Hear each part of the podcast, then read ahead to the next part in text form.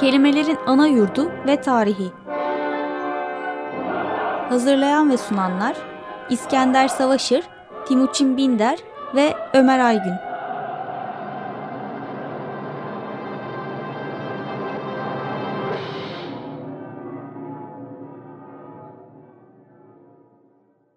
İyi akşamlar efendim. Malum yaz ayları dört kişinin zamanlarını koordine etmek oldukça sorunlu bir nitelik kazanmaya başladı. O yüzden böyle mesela geçen hafta gibi Ömer Lekesiz'den son anda programı tek başına kurtarmasını rica ettik. Bu haftada diğer yayın arkadaşlarım yoklar. Yalnızca benle baş başasınız kelimelerin ana yurdu ve tarihinde. Açıkçası bu akşam bu fırsattan istifade ben biraz hile de yapacağım bugünkü programda. Bugün konuşacaklarımı diğer arkadaşlara danışmadan konuşuyor olacağım. Daha önce de üzerinde tartıştığımız bir konu değil. Dolayısıyla onların eleştirel süzgecinden geçmemiş olarak size ulaşacak bugün tartışacağım konular hakkındaki fikirlerim. Bunu biraz da bir ihtiyat payıyla dinleyin diye söylüyorum. Önce bir dizi kelime sayarak başlayayım. Diz, omuz, göz, bir iki tane daha belki eklenebilir. Mesela ikiz eklenebilir.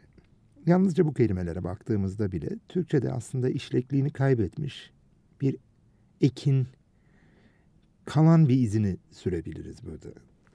Sanırım dediğim gibi arkadaşlarıma danışmadığım için tarihsel verileri kontrol etme imkanım da olmadı. Ama sanırım tarihsel verilerde bir zamanlar buradaki Z sesiyle ifade edilen ekin Türkçe'de işlek olduğunu na işaret ediyor. Yani ta eskiden var olan bir ekin bugün artık işlekliğini yeni kelimelere eklenerek yeni faaliyet göstermeye devam etme yeteneğini yitirmiş olarak bazı kelimelerde varlığını sürdürüyor. Ve bu kelimelerde aslında anlamının ne olmuş olabileceği hakkında çok aşikar bir fikir veriyor. En kolayı herhalde ikiz. Evet, iki olan şeyler de görüyoruz hep bu Z son ekini. Yani iki tane gözümüz var, iki tane omzumuz var, diz. Buraya kadar bir sorun yok. Ve dünya dillerinde de bazı dillerin tekil, çoğul arasında bir başka gramatik kategori yarattığını, hani ikil diyebileceğimiz bir gramatik kategori yarattığını biliyoruz. Yani bir şeyden iki tane olduğu zaman hani ler ekiyle değil, iz ekiyle çekmek gibi. Tabii en aşikar olanını saymadım bu z ekinin işlek olduğunu. Benin çoğulu benler değil. Biz. Buradaki z eki de aslında zamirlerde iş gören çoğulluğun aslında iki kişi üzerinden kurulmuş bir çoğulluk olduğunu düşündürüyor.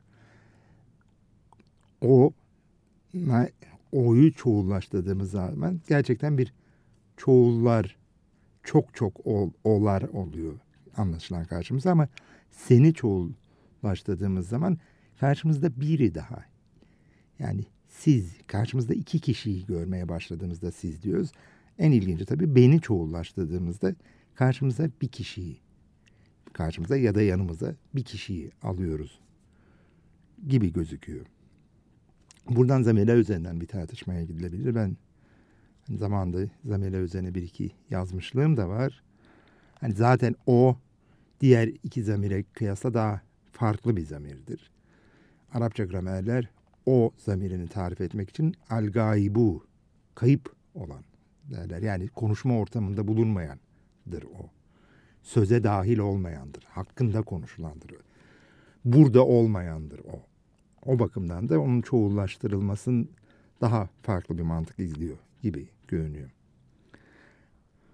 Bütün bunlar aslında bir girizgah niteliğindeydi. Çünkü üzerinde asıl konuşmak istediğim bu son ek değil. Ekler üzerinde zaten çok fazla durmuyoruz bu program dizisinde. Başka bir şeyden bahsetmek için bu eklerden uzun uzadıya başladı. Söz ettim. Söz kelimesinden.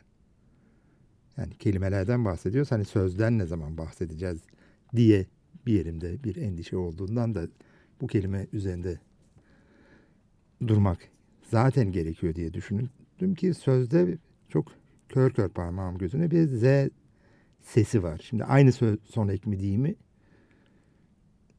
Yani buzdaki Z son sesinin aynı son ek olmadığını söyleyebiliriz rahatlıkla. Yani buz bir, bir şeyin ikisine işaret etmiyor herhalde ama sözde o kadar emin miyiz? Özellikle de fiilin söylemek olduğunu yani sözlemek. Yani belki bazı ağızlarda özel bir anlam kazanmış bir fiil olarak geçiyor olabilir. Yani kızımı sözledim gibi bazı değişler olabilir bazı ağızlarda ama fiil çok aşikar bir şekilde söylemek. Dolayısıyla bu fiilden türetilmiş isim ya da bu fiille en azından türetilmiş demesek bile akraba olan isim kökü acaba ikili bir duruma mı işaret ediyor? Söz aslında aslen ikili bir iletişim ortamına mı işaret eden bir durumu varsayıyor? Bu soruya bir anlamda çağrışımlarla ilerleyeceğim. Bunu söyleyeceklerimin çoğunu spekülasyon olarak addedebilirsiniz ama bu soru üzerine düşünürken bundan benim karşıdan seslen müzik programında sahneye iki kişiyi çıkarmakla üç kişiyi çıkarmanın farkı üzerine bir zaman çok duymuştum. Yani bir sahnede üç kişiye yahut ikiden fazla kişiye birden şarkı söyletmekle iki kişiye şarkı söyletmenin aslında çok farklı problemler oluşturduğunu söylemiştim. Çünkü iki kişinin şarkı söylemesi ki bunun standart formu müzikte bildiğimiz gibi hani tahmin edebileceğimiz gibi aşk düetleri. İki öznelliğin tek bir öznellikte kaynaşması, kavuşması gibi anlamlara geliyor. Söz vermek fiilinde düşünelim. Bir karan kendini bağlamak. Yani sözün söylemek gibi bir fiilleşmenin dışında söz vermek de bir yemin, bir aht, bir bağlanma, bir karşı kendi kendini bir kararlılığa bağlama ve karşındakine bağlama gibi bir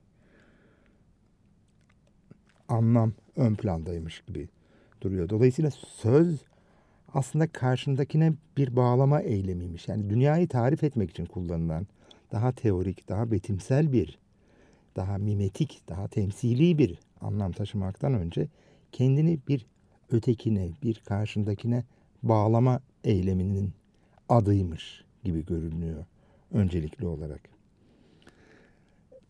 Müzikten de bahsettiğimize göre lafı uzatmadan bir anlamda bu aşk düetlerinin çok fazla dikkati çekmeyen operalarda şimdiye kadar değinildiğine görmediğim bir özelliğine değineceğim. Aslında alttan alta da bir marş temposunun yani tek tek öznellikleri ortak bir hareketlilikte silen bir marşımsı temponun da izini görüyoruz bu ikililik, üçlülük meselesinin çok aşikar göründüğü bir çeşitli örnekler verilebilir. Bir eserden örnek vereceğim. Lucia operasının birinci perde, ikinci sahnesinin sonundaki büyük aşk düeti.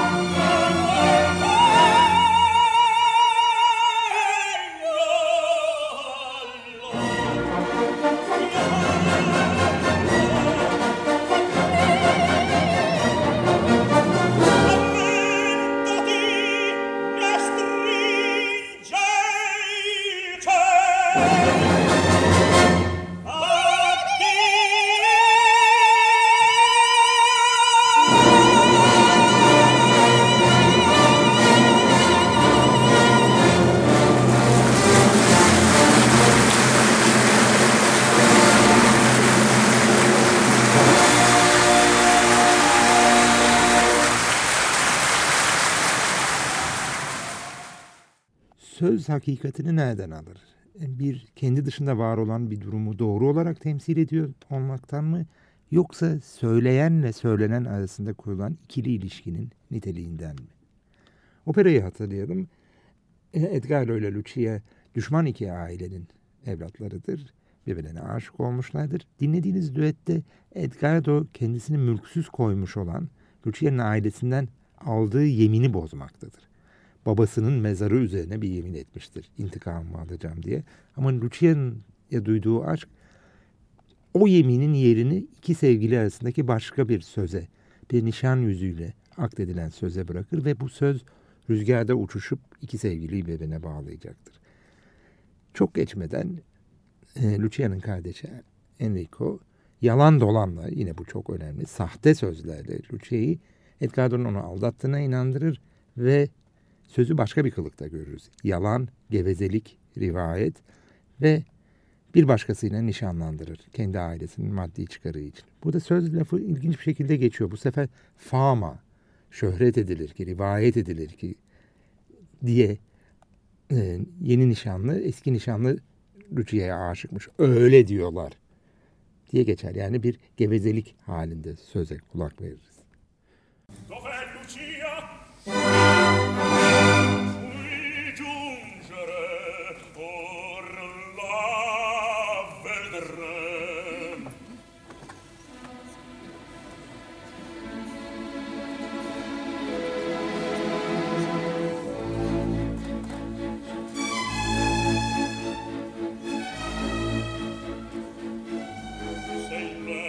そば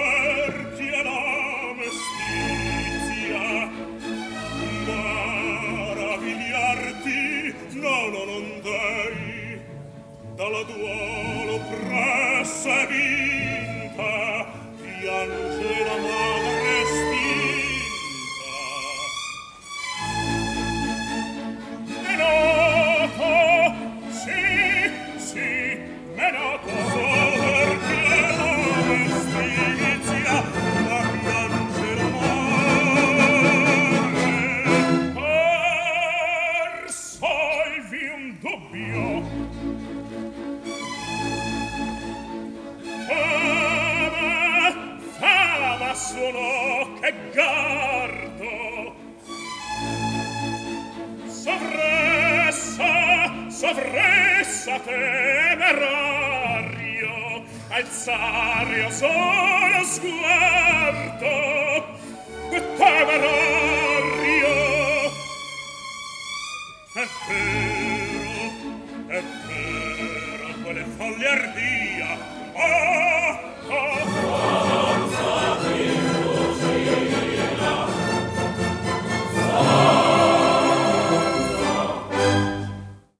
Sözü fazla uzatmadan dinleteceğim son parçaya geçeyim. Tam bu sahtekarlık üzerine kurdu e, evlilik belgesine Lucia imzasını atar. Edgar da girer içeri. Kayıp sevgili dönmüştür ve çeşitli olaylardan sonra bu imza senin mi sahi mi der ve Lucia evet demek zorunda kalır bir şeyi açıklamadan ve sözle ilgili bir laf daha geçer. Maladetto, kötü söz. Kötü şey demek tabii ki lanet demek ve burada müzikte çok ilginç bir şey olur. Benim opera kayıt tarihinde duyduğum en ilginç çığlığı atarak. Yani müzikte sona erer. İki sevgiliyi birbirine bağlayan o sözleşme ilişkisinin iflas ettiğini düşündüğü yerde, ihanete döndüğü yerde müzikte bir çığlığa dönüşür. Evet bu çok efsanevi bir kayıt dinlediğiniz Giuseppe Di Stefano ile Maria Callas bir canlı yayın Berlin, ünlü Berlin kaydını dinliyorsunuz. Di Stefano'nun kaydı.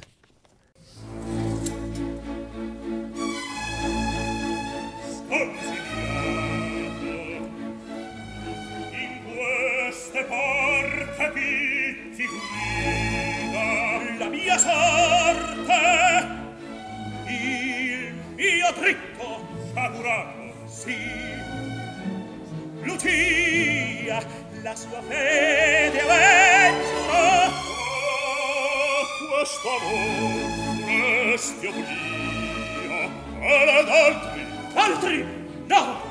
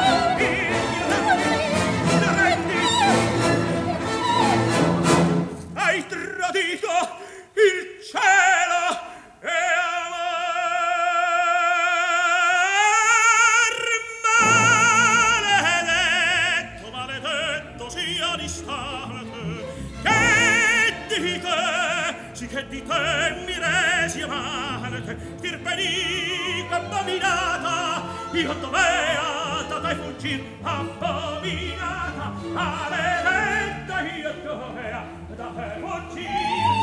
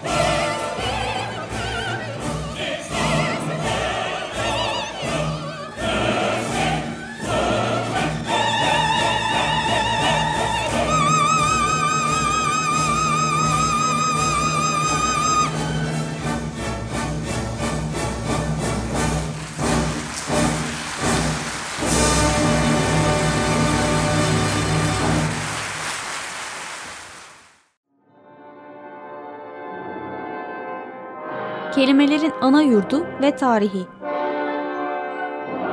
Hazırlayan ve sunanlar İskender Savaşır, Timuçin Binder ve Ömer Aygün.